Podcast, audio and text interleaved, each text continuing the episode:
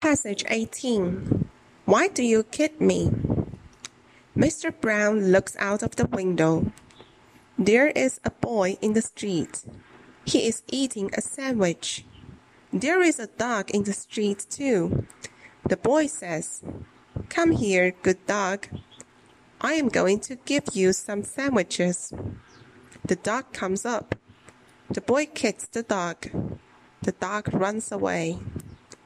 Mr. Brown comes out of the house and says to the boy, Come here.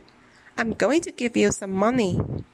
The boy is happy and goes to the Mr. Brown. But Mr. Brown doesn't give him any money. He kicks the boy. The boy cries and says, Why do you kid me? I don't ask you for money. The dog doesn't ask you for any sandwiches, Mr. Brown says, but you kick it.